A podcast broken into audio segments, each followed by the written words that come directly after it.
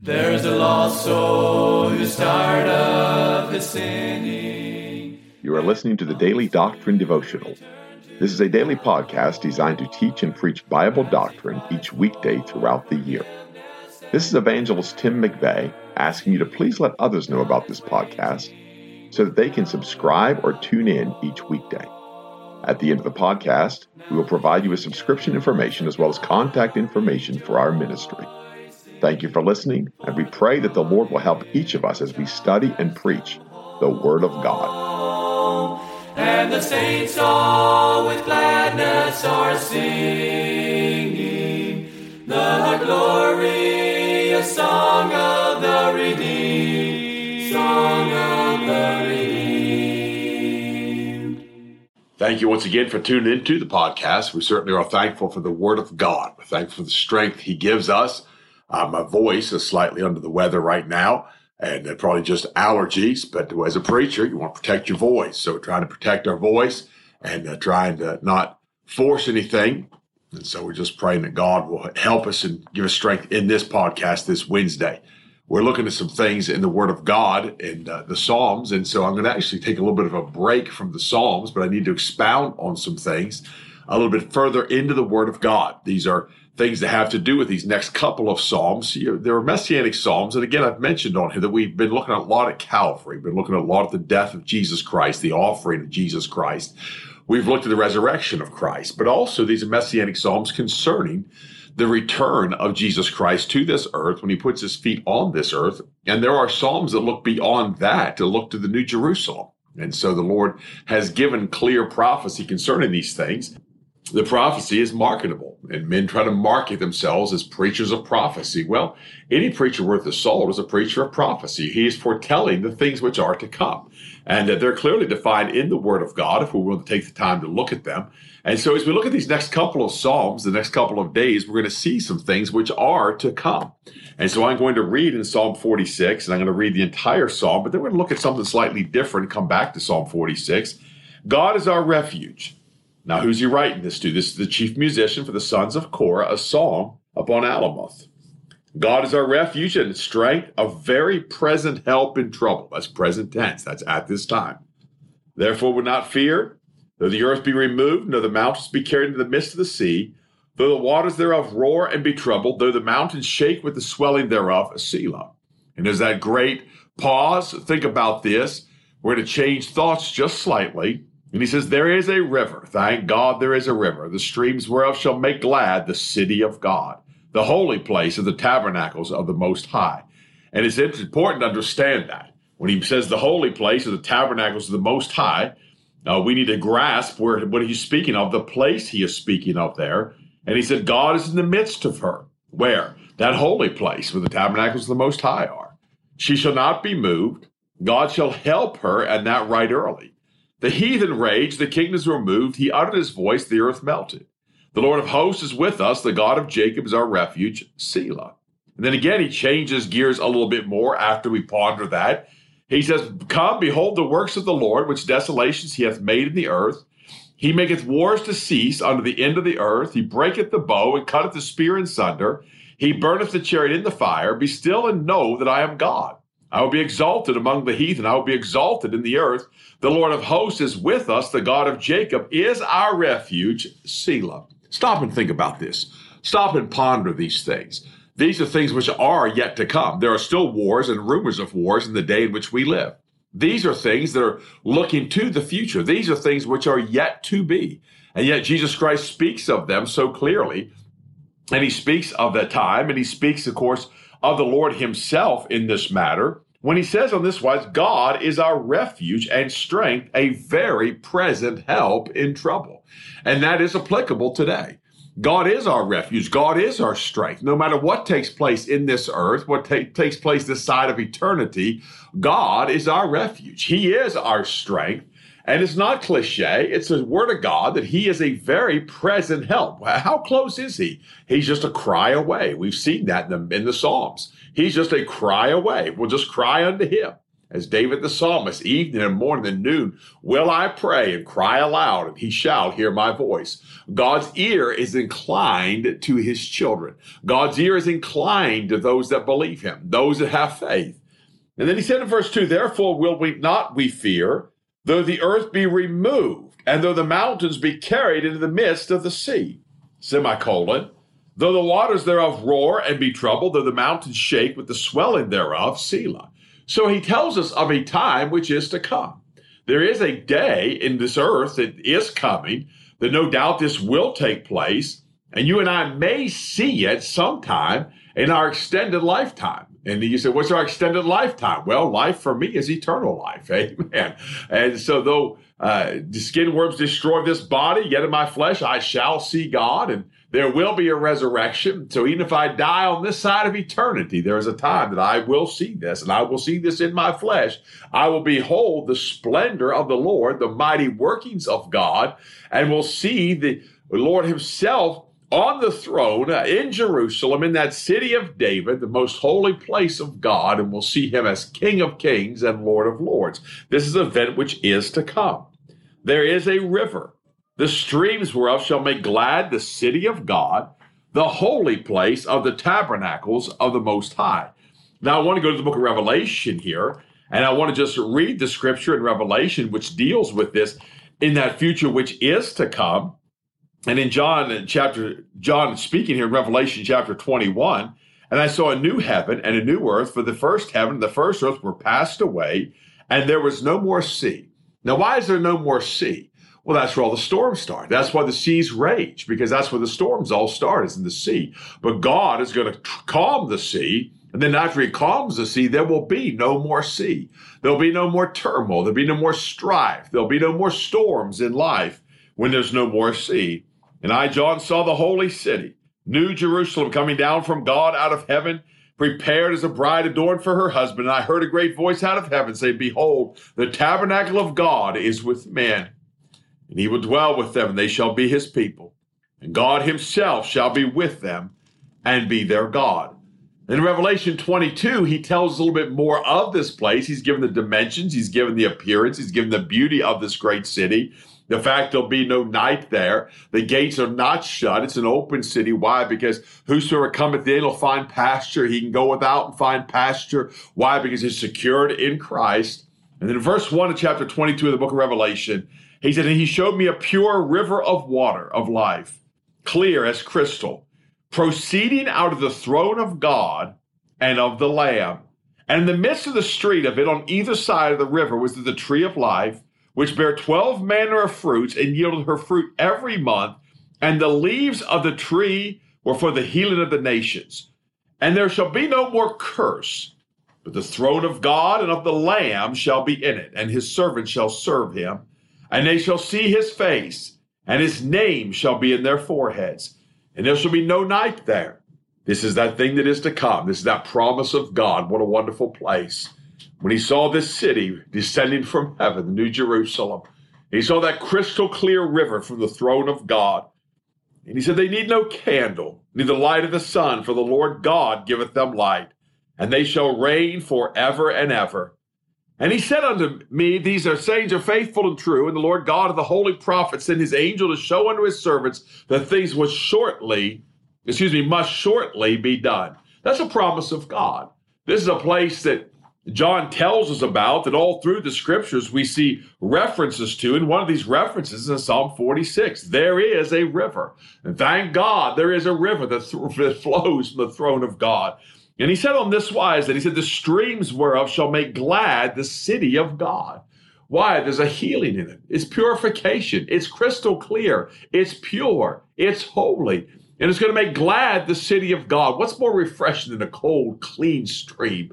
Uh, what's more refreshing than a cold mountain stream, that crystal clear, pure water? And yet, as pure as it seems to us, it has nothing to compare to this river that he speaks of that comes out of the throne of God and of the Lamb. And that is twofold the throne of God and the Lamb. And what a blessing that is. He's seen that Lamb slain. John saw it over in the book of Revelation. And John saw that Lamb. And he said, God is in the midst of her. She shall not be moved. God shall help her, and that right early. What is that? That's the city of God, the holy place of the tabernacles of the Most High. And so that's this place that God has prepared. It's a place that God is preparing the New Jerusalem. It is a place which is to come.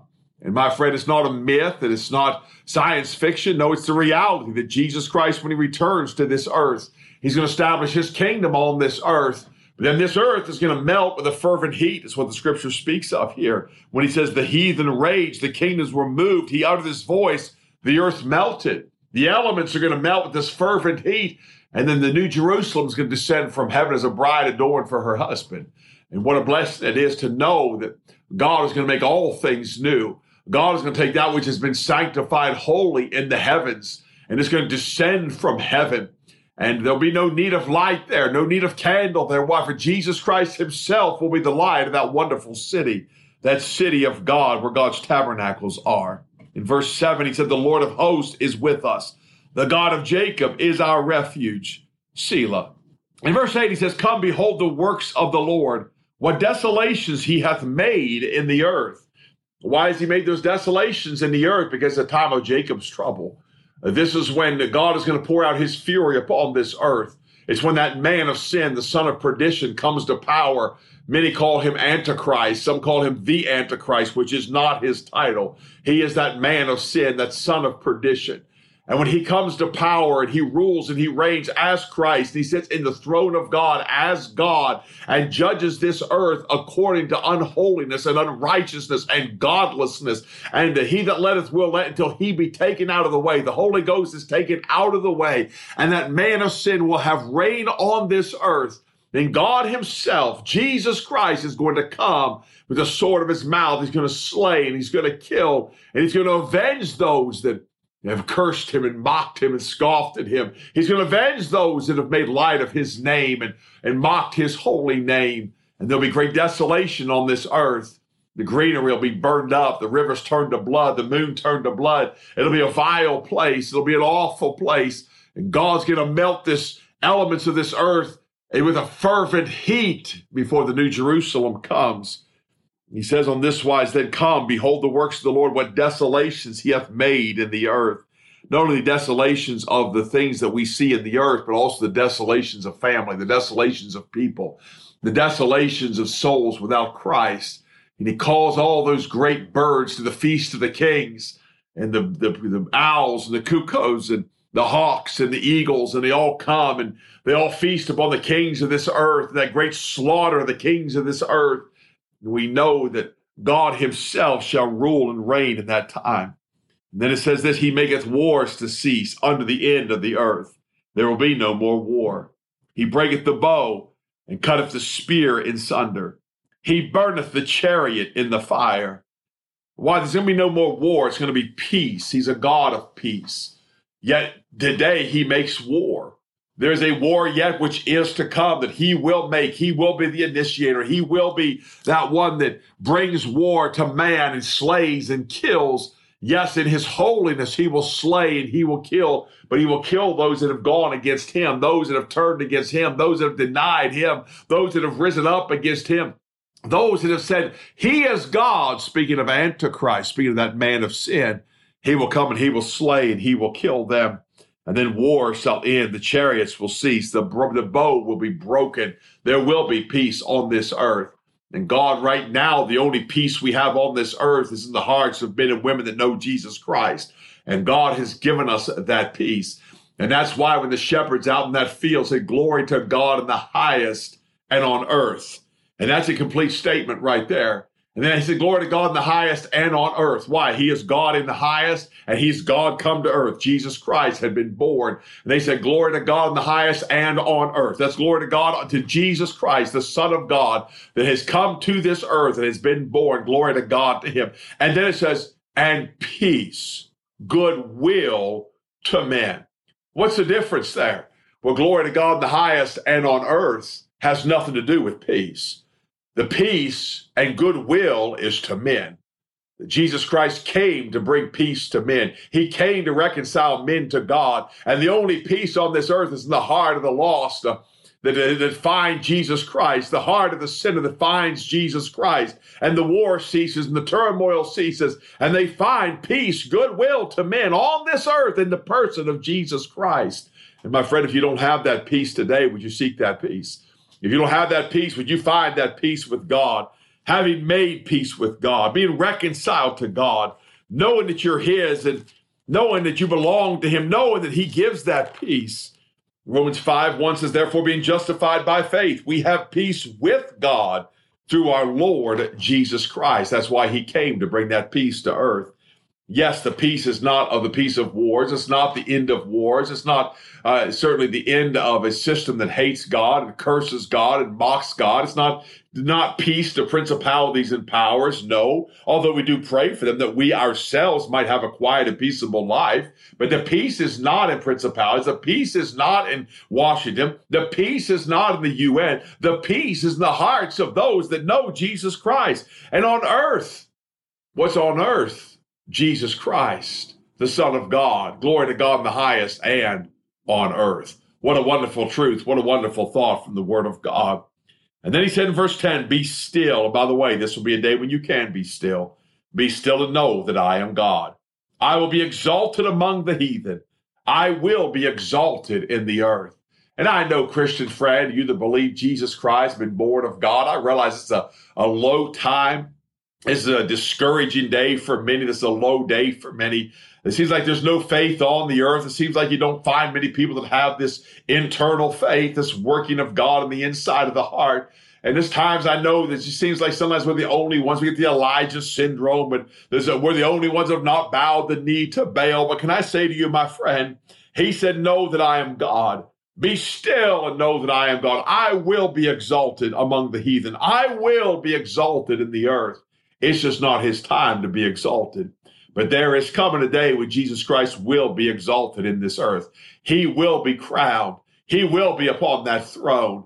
And my friend, after that reign, when Satan is loosed, and for that time upon the earth, and he's bound and cast into the lake of fire, the elements are going to melt with a fervent heat on this earth, and God is going to make all things new. How's he going to do that? Because he's going to descend the new Jerusalem from heaven as a bride adorned for her husband. Verse 11 of our text in Psalm 46 says, The Lord of hosts is with us. The God of Jacob is our refuge. Selah. And again, that's present tense. The Lord of hosts is with us. The God of Jacob is our refuge. And because he's with us today, we know his promise is true. Because God has not failed us today, we know the word of God is true. And we know the things he speaks of which are to come will be manifest in the person of Jesus Christ. Tune in again tomorrow.